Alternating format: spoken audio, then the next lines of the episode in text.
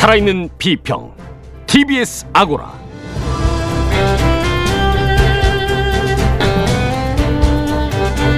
안녕하십니까. 가을 개편을 맞아 인사드립니다. 저는 TBS 아고라 진행을 맡은 한림대 미디어스쿨 교수 송현주입니다. 더 꼼꼼하게 따지고 더 똑바로 보고 더 제대로 읽고 더 귀 기울여 듣겠습니다. TBS 아고라 지금 시작합니다.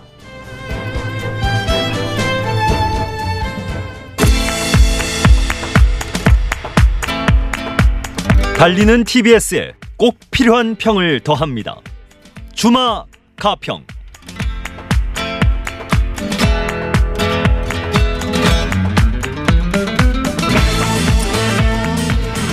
오늘 함께해 주실 세 분 소개드리겠습니다. 박성우 우송대 글로벌 미디어 영상학과 교수 나오셨습니다. 안녕하십니까? 이정환 미디어 오늘 대표 모셨습니다. 네, 안녕하십니까.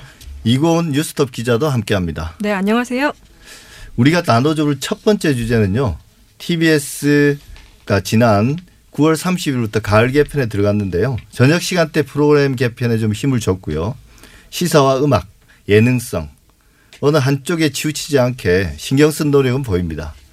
여러 신설 프로그램들 중에서 지금부터 나눠볼 주제는 이 프로그램 어떤 방송인지 한번 들어보시겠습니다. Good evening, everyone. Welcome to the evening show. 독도 상공에서 군사적 충돌이 있을 경우에 일본이 자위대 전투기를 출격시키겠다고 한 뉴스에는 왜 아무도 주목하지 않을까? 정말 무엇이 중헌디? 라는 생각을 하게 되더라고요. 김지윤의 이브닝쇼 오늘 기다리던 대망의 첫 방송인데요. 날마다 쏟아지는 수많은 뉴스 중에서 이브닝쇼는 정말 중한 뉴스만을 다룰 것을 선서합니다.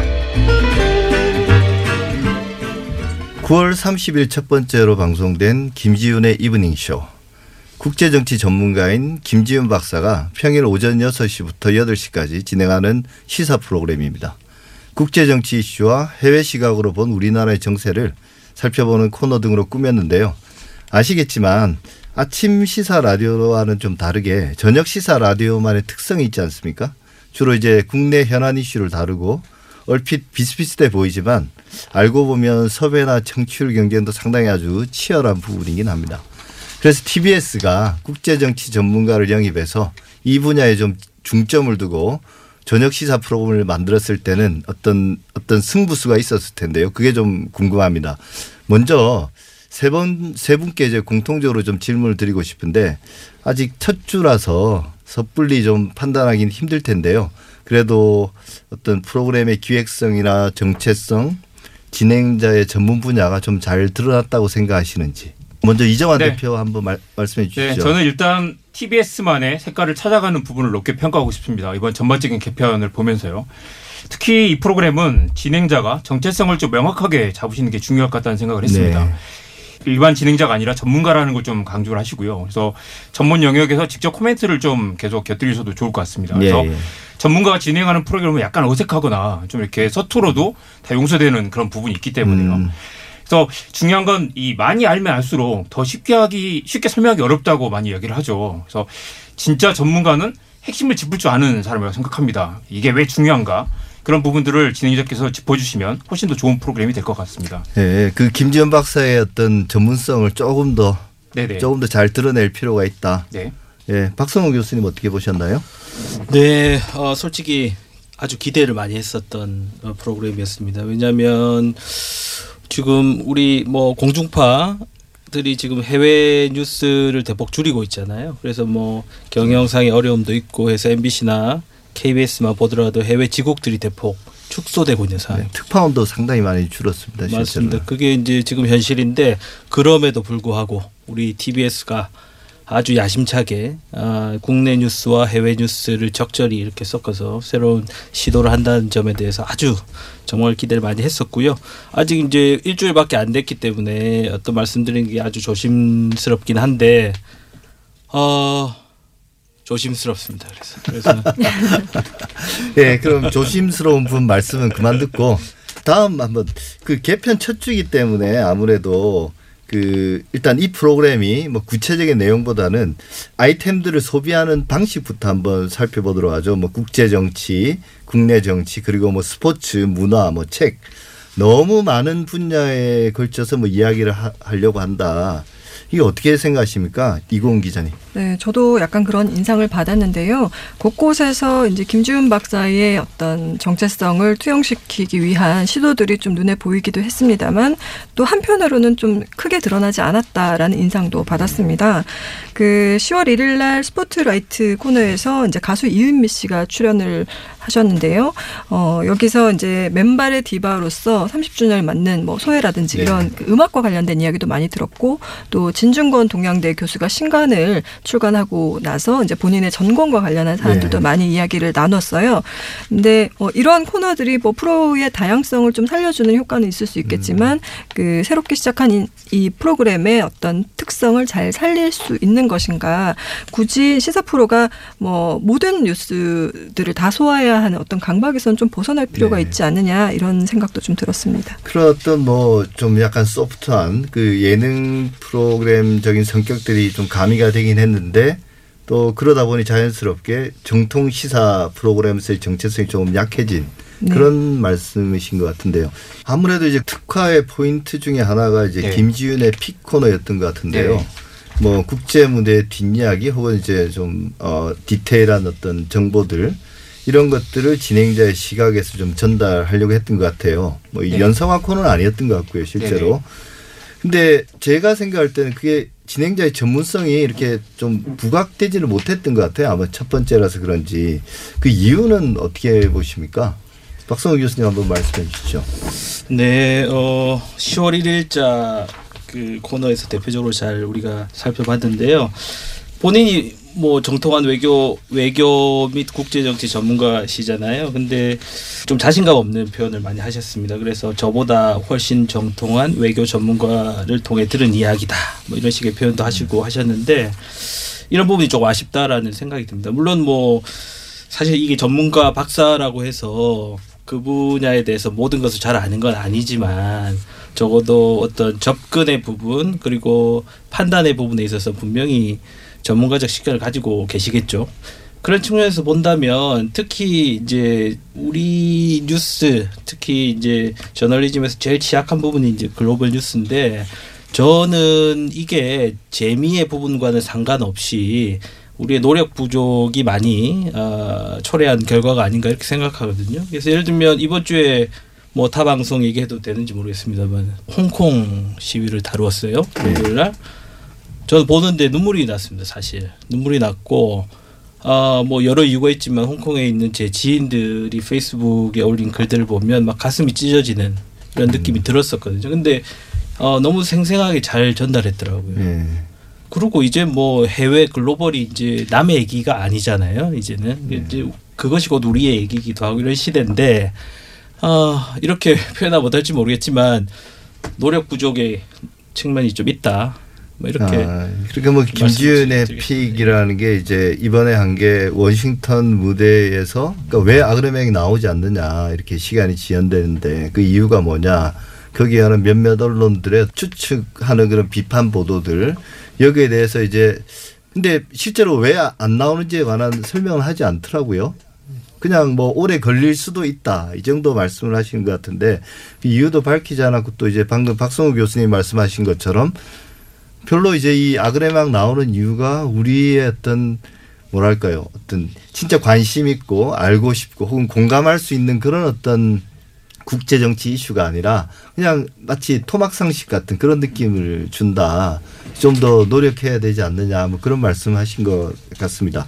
좀 더 세부적인 이야기 좀 나눠볼게요. 우리 청취자들은 이 프로그램들을 어떻게 느꼈는지 김민정 리포터가 한번 정리해 주시죠.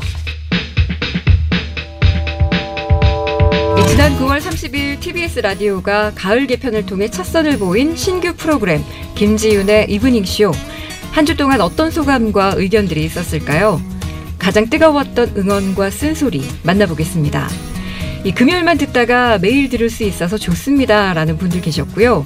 또 9515님은 정치 시사 토크에 음악의 부드러움이 새롭습니다라는 의견을 주셨습니다. 또 김지윤 진행자님 특유의 주제를 부드럽게 이끄는 화술 절실합니다라는 의견도 있었습니다. 또 아이디 ILV 별별님께서는 어, 이 프로그램의 정체는 하고 물음표를 던져주셨는데요. 일단 좀 더 지켜보자라고 아쉬운 마음도 보내주셨습니다. 그리고 아이디 JUM 별별 쓰시는 분께서는 이 국제정치 전문가인 진행자의 전문성을 살리려는 의도인지 미국 정치 현안에 대한 내용이 많았습니다. 미국 정치는 어딘가 좀 동떨어진 느낌이 있는데 국내 현안도 많이 소개해 주세요라는 의견도 보내주셨습니다. 이 중 청취자 반응이 가장 뜨거웠던 인터뷰를 골라봤는데요. 먼저 방송 내용 일부 들어보시죠. 문자로 청취자 질문도 많이 들어왔고 그리고 참 이 질문을 꼭 해달라고 예. 그래서 어 지금 조국 장관이랑 친구셨죠. 굉장히 친한 친구시잖아요. 예. 그래서 입장을 이제 밝히셨고 정의당의 탈당계도 제출을 하셨는데 일단 처리는 안 됐다고 제가 들었어요. 예. 뭐 그와 관련해서 뭐 짧게 한 말씀 해주실 수 있는지. 아, 지금 돌아가는 상황에 대해서 굉장히 우려하고 있고요. 네. 아, 이거 뭐 황우석 사태도 아니고 다들 진영으로 나눠가지고, 나뉘어가지고 지금 미쳐버린 게 아닌가 이런 생각이 좀 들어요. 그리고 또 제가 신뢰했던 사람들을 좀 신뢰할 수 없게 되고, 존경했던 분들 존경할 수 없게 되고, 의지했던 정당도 믿을 수 없게 되고, 뭐 이런 상황이니까 제가, 제가 사실 윤리적으로 완전히 패닉 상태입니다. 패닉 상태고, 9월 30일 진중권 교수와의 인터뷰를 듣고 애청자 여러분들께서는 진중권 교수를 인터뷰로 선정한 이유를 모르겠다 이런 비판 의견을 주셨습니다. 또 비오는 별별님, 이진 교수님은 다른 세계 사람 같네요. 현실은 많이 다른데 하셨습니다. 그리고 6852님께서는 차라리 미술 이야기만 하세요. 라는 의견도 주셨고요. 또 마지막으로 8585님께서는 진중권 교수에게 정작 듣고 싶은 다른 이야기가 많은데 너무 책 소개만 하다가 끝나서 아쉽다라는 의견을 주셨습니다. 9월 30일 김지윤의 이브닝쇼 3부에서 진행된 스포트라이트 인터뷰였는데요. 아마 가장 큰 반향이 있었지 않았나 생각합니다. 이 코너 이제 진행자 말에 따르면 오늘 가장 주목받은 이슈와 인물을 인터뷰하는 자리였거든요. 박성훈 교수님, 첫 번째 손님으로 미학자 진중근 교수가 출연했는데요. 그래서 뭐 본인의 책 소개도 하고요. 이게 코너 취지에 맞는 초대 손님과 인터뷰 내용이었다고 생각하시나요? 네, 아쉽다고 생각했습니다. 아, 일단 진중권 교수님 뭐 어떤 어, 수식어로 설명드려야 될지 모르겠지만 미학자로 초대하신 거잖아요. 미학자. 또 9월 30일이 어떤 날인가요?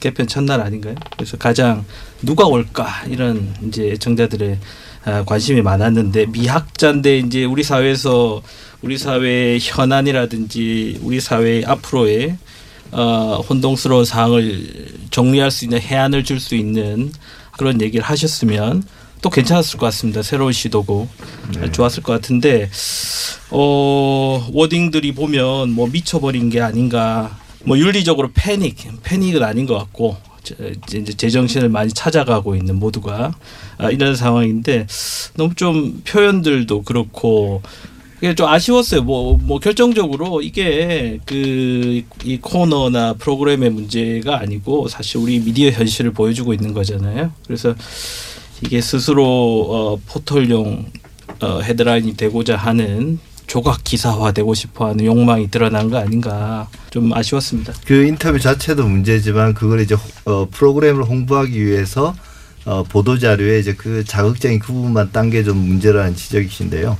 그 이정환 대표님, 이 진중훈 네. 교수가 그 네. 인터뷰 말미에 했던 말 있지 않습니까? 방금 박승호 교수님도 말씀하신 거기에 대해서 어떻게 생각하십니까? 네, 저는 당연히 감각의 역사 최근 나온 책 이야기를 하다가 조국 이야기로 흐를 네. 수도 있다고 봅니다. 그게 라디오와 현장 인터뷰의 매력이기도 하죠. 예.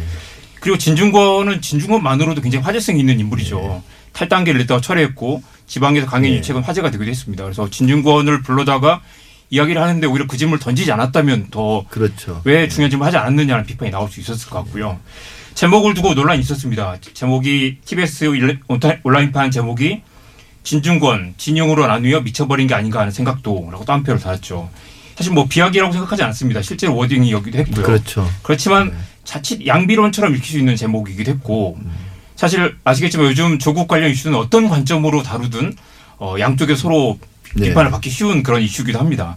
저 같으면 사실 제목을 조국 상태로 패닉 상태, 하염없이 눈물이 난다라는 제목을 네. 오히려 제목으로 뽑았을 것 같습니다. 그게 실제로 진중권 씨의 워딩을 잘 네. 반영한 제목이기도 하고요. 실제 방송에서 평등하지도 정의롭지도 공정하지 않다라는 이야기를 했는데 이것은 또 이제 보수 진영이 사는 이야기에 또 묻어가는 이야기 될 수 있기 때문에 오히려 진중권 씨의 실망과 좌절이 훨씬 더 이 인터뷰 핵심이었다고 생각을 합니다. 예. 그래서 저는 일단 인터뷰 자체는 굉장히 중요한 워딩을 담고 있었다고 생각하고요. 예. 당연히 던져야 할 질문이었다고 생각합니다. 그렇지만 한편으로는 진중권 씨의 미학 이야기를 듣고 싶었던 청취자들 입장에서는 어, 상대적으로 불만이 있었을 수밖에 없는 그런 인터뷰였다고 생각을 네. 하고 있습니다. 저는 이제 코너의 취지에 맞다면 아마도 네. 그 뒤에 짤막하게 했던 그 질문 네. 그 거기에 관해서 이제 진중권 교수에게 계속 물어보고 네. 그랬어야 되지 않나 싶어요. 책 이야기는 좀 접어둬도 되지 않았을까. 네. 물론 이제 그 미학자로서의 진중권 교수의 어떤 신간에 대해서 궁금하신 분도 있겠지만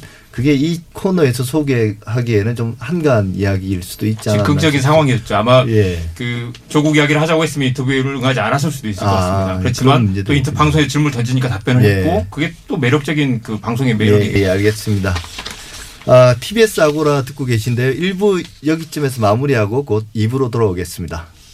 TBS 아고라 박성우 우송대 교수, 이정환 미디어오늘 대표, 이건 기자와 함께하고 있습니다. 두 번째로 짚어볼 프로그램은 아닌 밤중에, 진짜 아닌 밤중에 주진우입니다. 김민정 리포터가 의견 정리해 드립니다. 네, 월요일부터 금요일 저녁 8시에서 9시까지 방송되는 프로그램이죠. 아닌 밤중에 주진우입니다. 애청자 관심도도 높고 그만큼 우호적인 문자도 많았는데요. 우선 현장의 목소리를 담아봤는데요. 들어보시죠. 정형화되지 않은 듯한 어, 그냥 자연스럽게 생각나는 대로 얘기하는 듯한 자연스러움 그런 거는 좋은 것 같아요. 근데 음악 방송이다 이렇게 들어야 되는데 제가 들었을 때에는 시사 토크에 음악을 조금 겸한 그런 방송? 어떤 라디오 프로그램들은 너무 분위기가 좋아가지고 좀 산만하고 어떤 프로그램들은 너무 처져가지고 좀 지루한 프로그램들도 있는데 이 프로그램은 좀 담백하게 진행해 주시는 것 같아서 좋은 것 같습니다. 조금 신선했던 것 같아요. 일반인 같은 그런 사람이 방송에서 얘기를 했을 때 어, 훨씬 더 그냥 편안하고 옆집 아저씨 같은 느낌?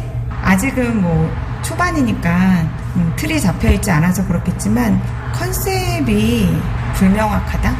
포인트가 있었으면 좋겠어요.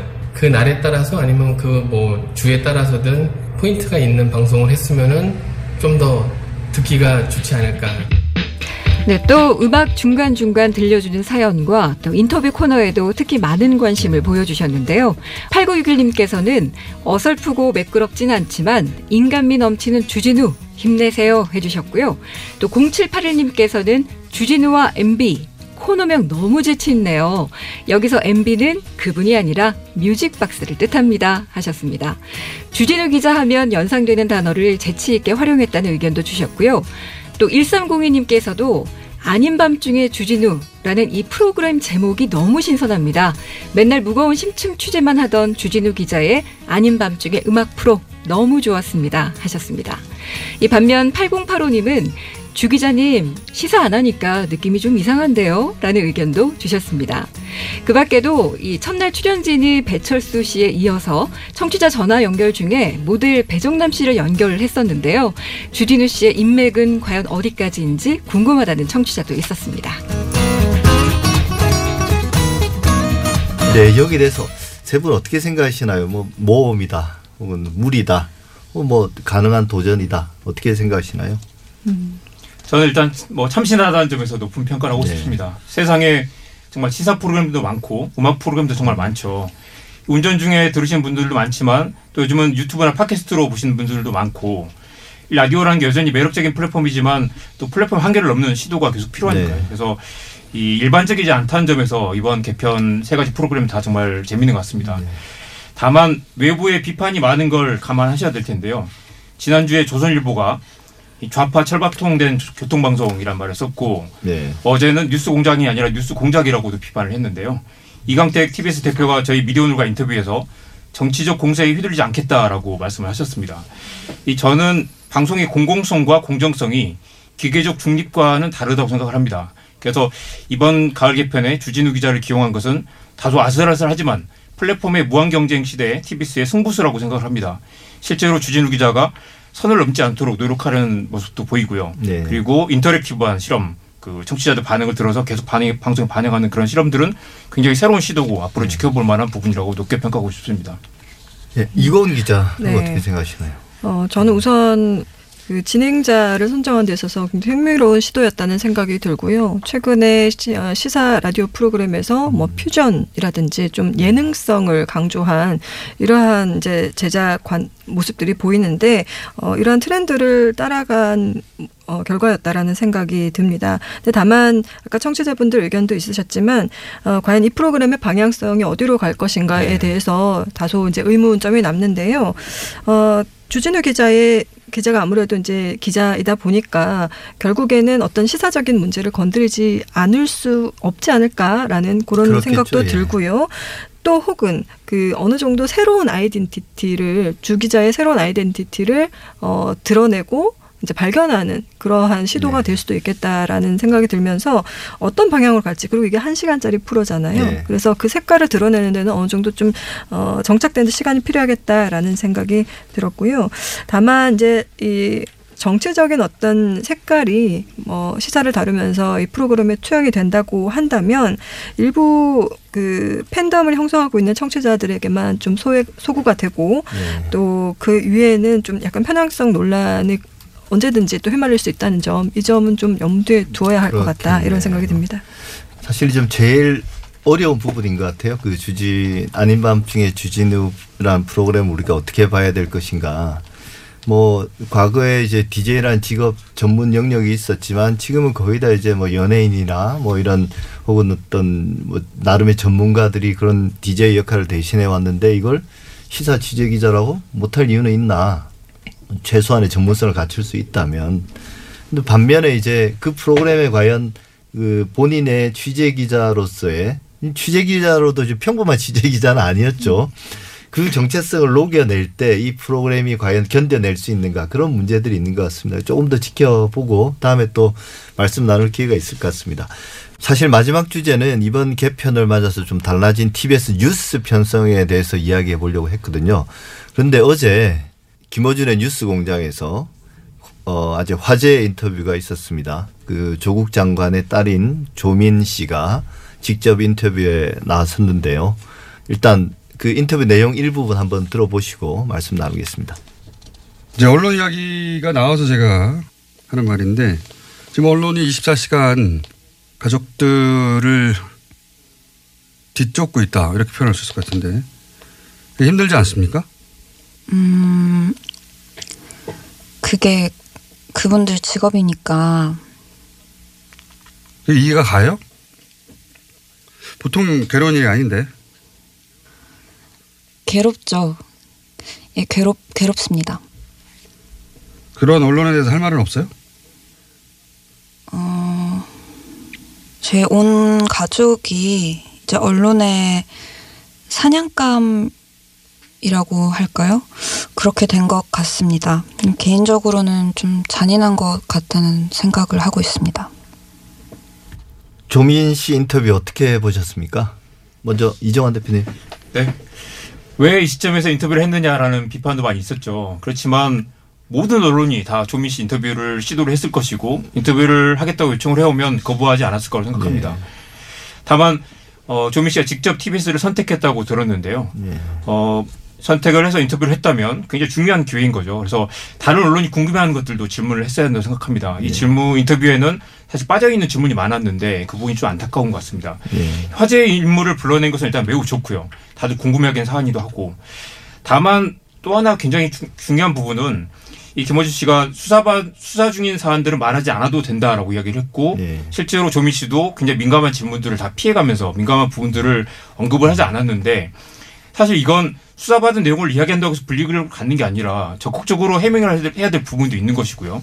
청취자들 입장에서는 궁금한 부분들 듣고 싶은데 진행자가 그 부분을 일부 차단을 하는 그런 느낌도 있었습니다. 그래서 이게 과거에 어, 일부 피의자들이 자기 불리한 질문을 하지 않으려고 말하는 그런 그 논법인데 이 부분에서 조금씩 하고 싶은 이야기 있었을 수 있는데 이걸 말하면 안 되겠구나라고 생각해서 이야기하지 못하는 그런 부분도 있을 것 같고요.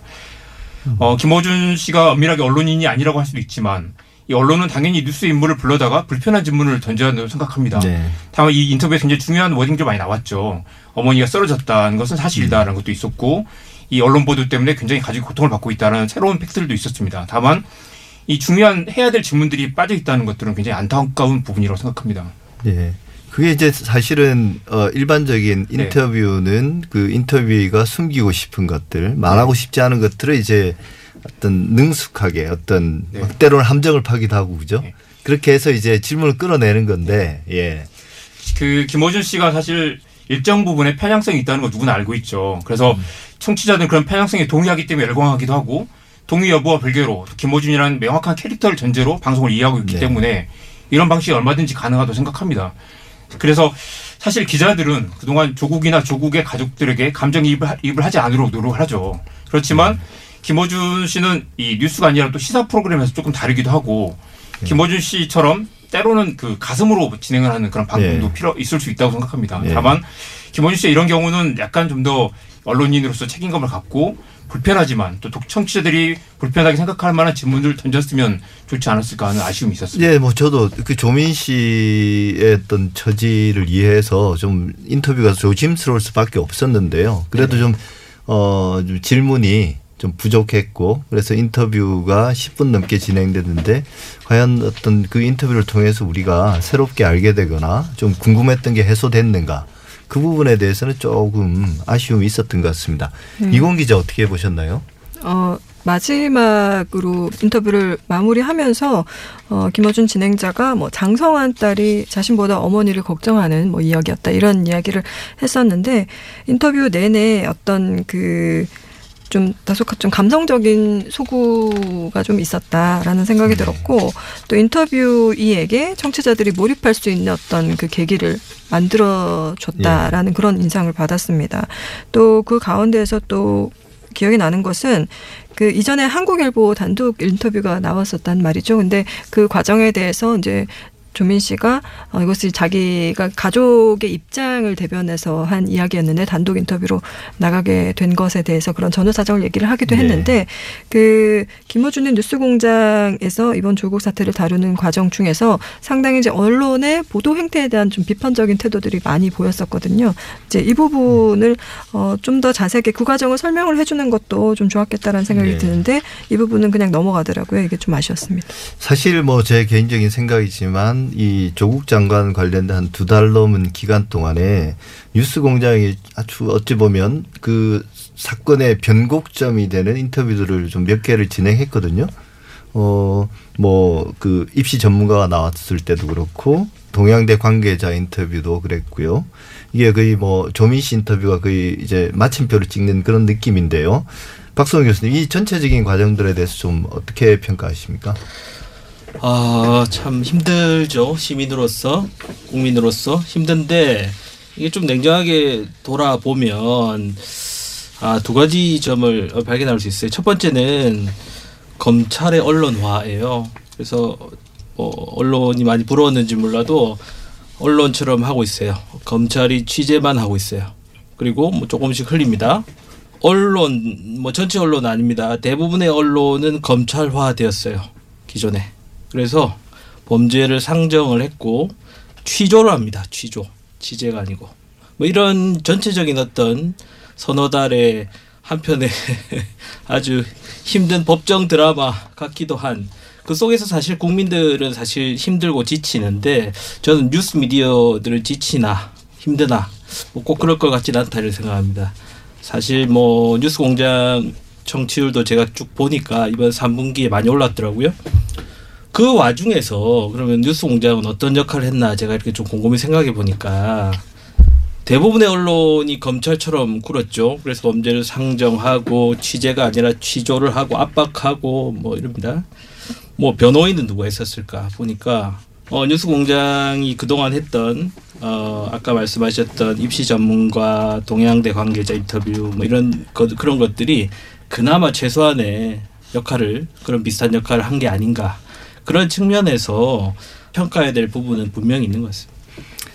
어, 뭐 저도 이제 간단히 제가 떠오른 생각인데요. 그 조민 씨 인터뷰에서 오디오 클립에도 나온 부분인데 그게 그들의 직업이니까요라는 대답이 있잖아요. 기자들을 보면서 그 보면서 이제 제가 떠올랐던 생각이 그 소설 남한산성에 보면 인조가 이제 명나라 황제에게 예를 올리기 위해서 막 춤을 추잖아요. 그 소설에는 보면 이제 막 화장까지 했다고 나와요.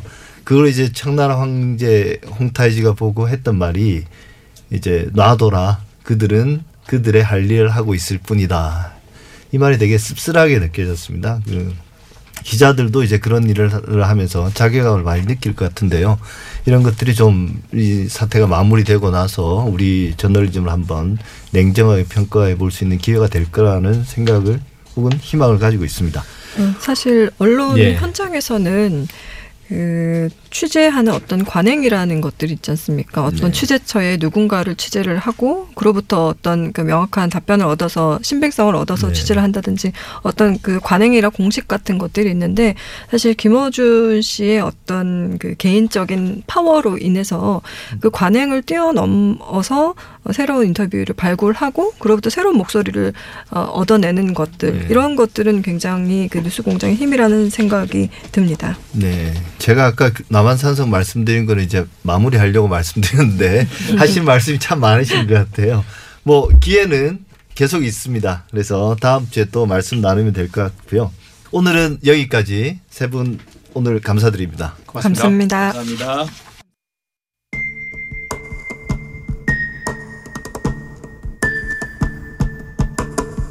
방금 들어온 속보 검찰이 구속영장을 청구했다는 경찰 수사가 속도를 내고 있는데요.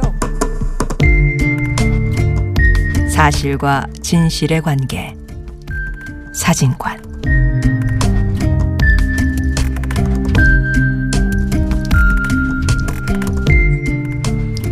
사실이 쌓이면 진실이 저절로 모습을 드러낼까요?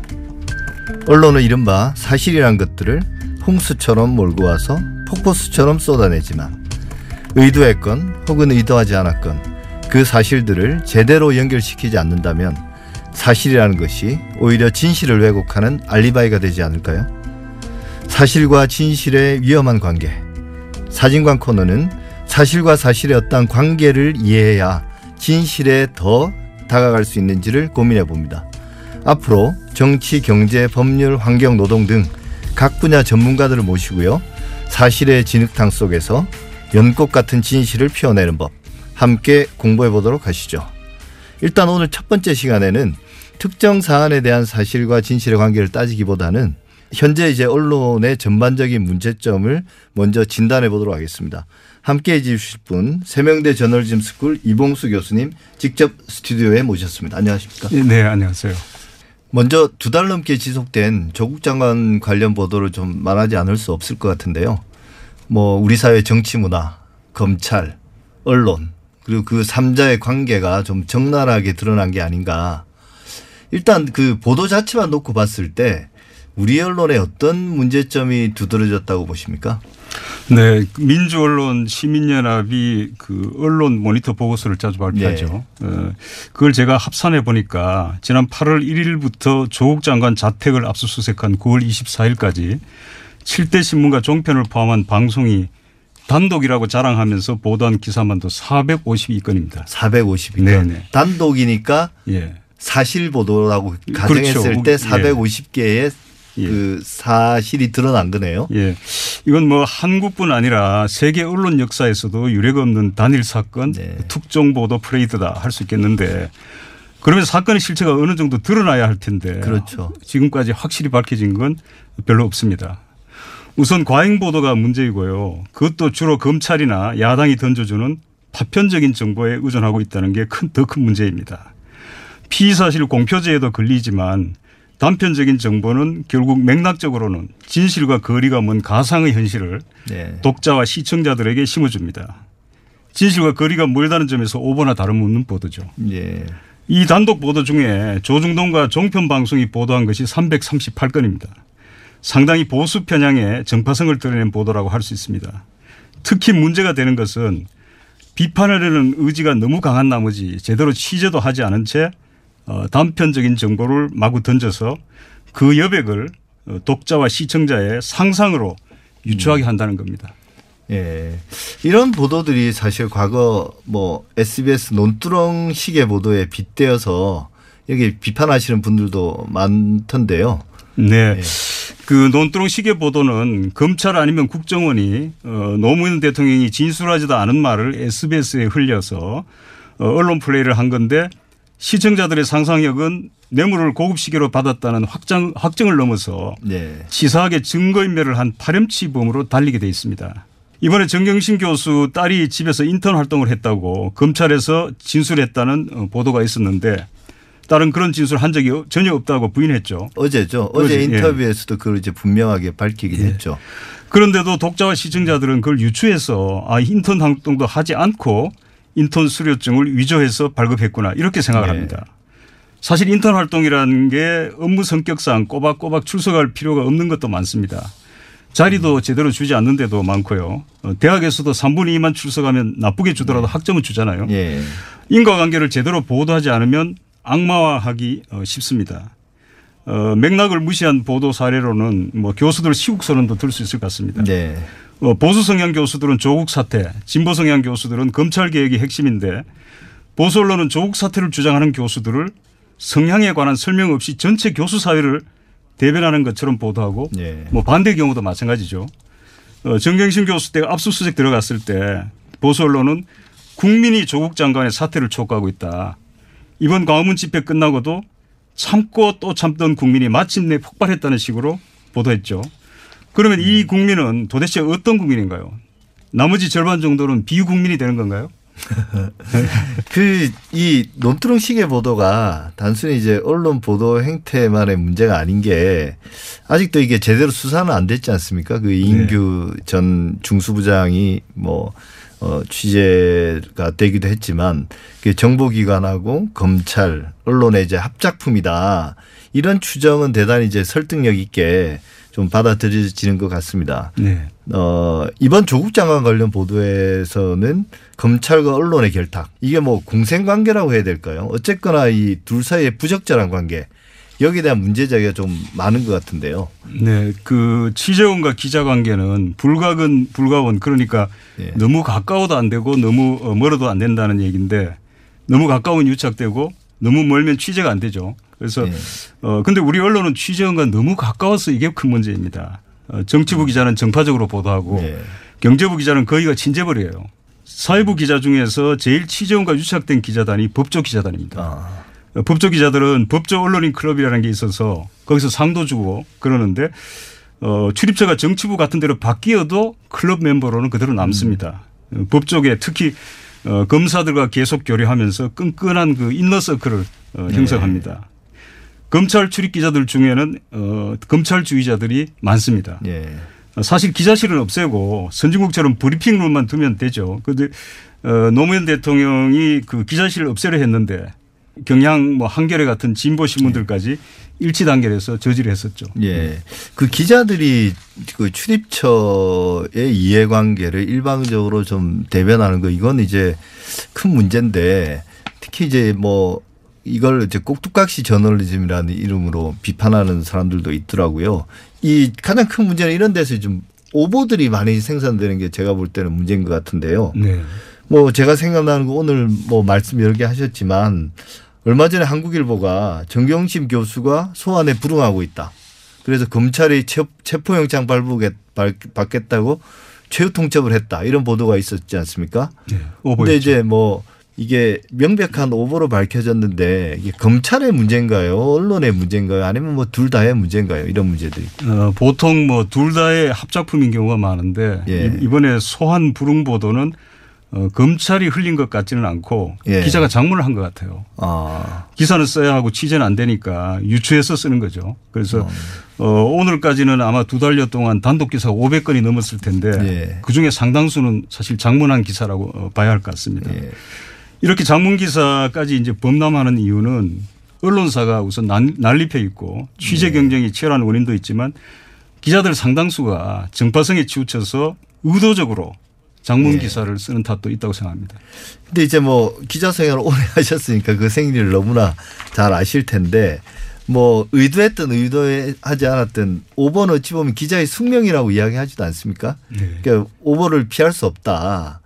근데 이제 오버를 피할 수 없다면 그 사후 처리가 더 중요하지 않을까요? 네. 근데 이제 우리 언론은 그런 부분이 되게 좀 무성의하거나 좀 무책임한 것 같아요. 어, 매일 만드는 신문이나 방송이기 때문에 오보가 나올 수 있습니다. 그러나 이제 오보를 하면 정정을 해야 하는데 예. 한국 언론만큼 정정에 인색한 나라가 없습니다. 조국 장관 관련한 500여 건 단독 보도 중에도 상당수가 오보로 판명될 가능성이 있는데 제가 모니터링 하기로는 아직 한 건도 정정 보도를 한 게 없습니다. 아. 어, 뉴욕타임스 같은 신문은 뭐 제이슨 블레어 사건 때도 장문 기사에 대해서 대대적으로 크게 사과를 네. 했었죠. 이 신문은 정정 기사 잘 내서 인류 신문이 됐다 이런 말까지 있습니다. 또 영국의 어, 진보 가디언은 어, corrections and clarifications라 그러니까 정정란을 매일 상설해 두고 예. 그 전날 잘못 나간 기사는 물론이고 명확하지 않은 것까지 다시 클리어해서 이렇게 네. 설명을 해 줍니다.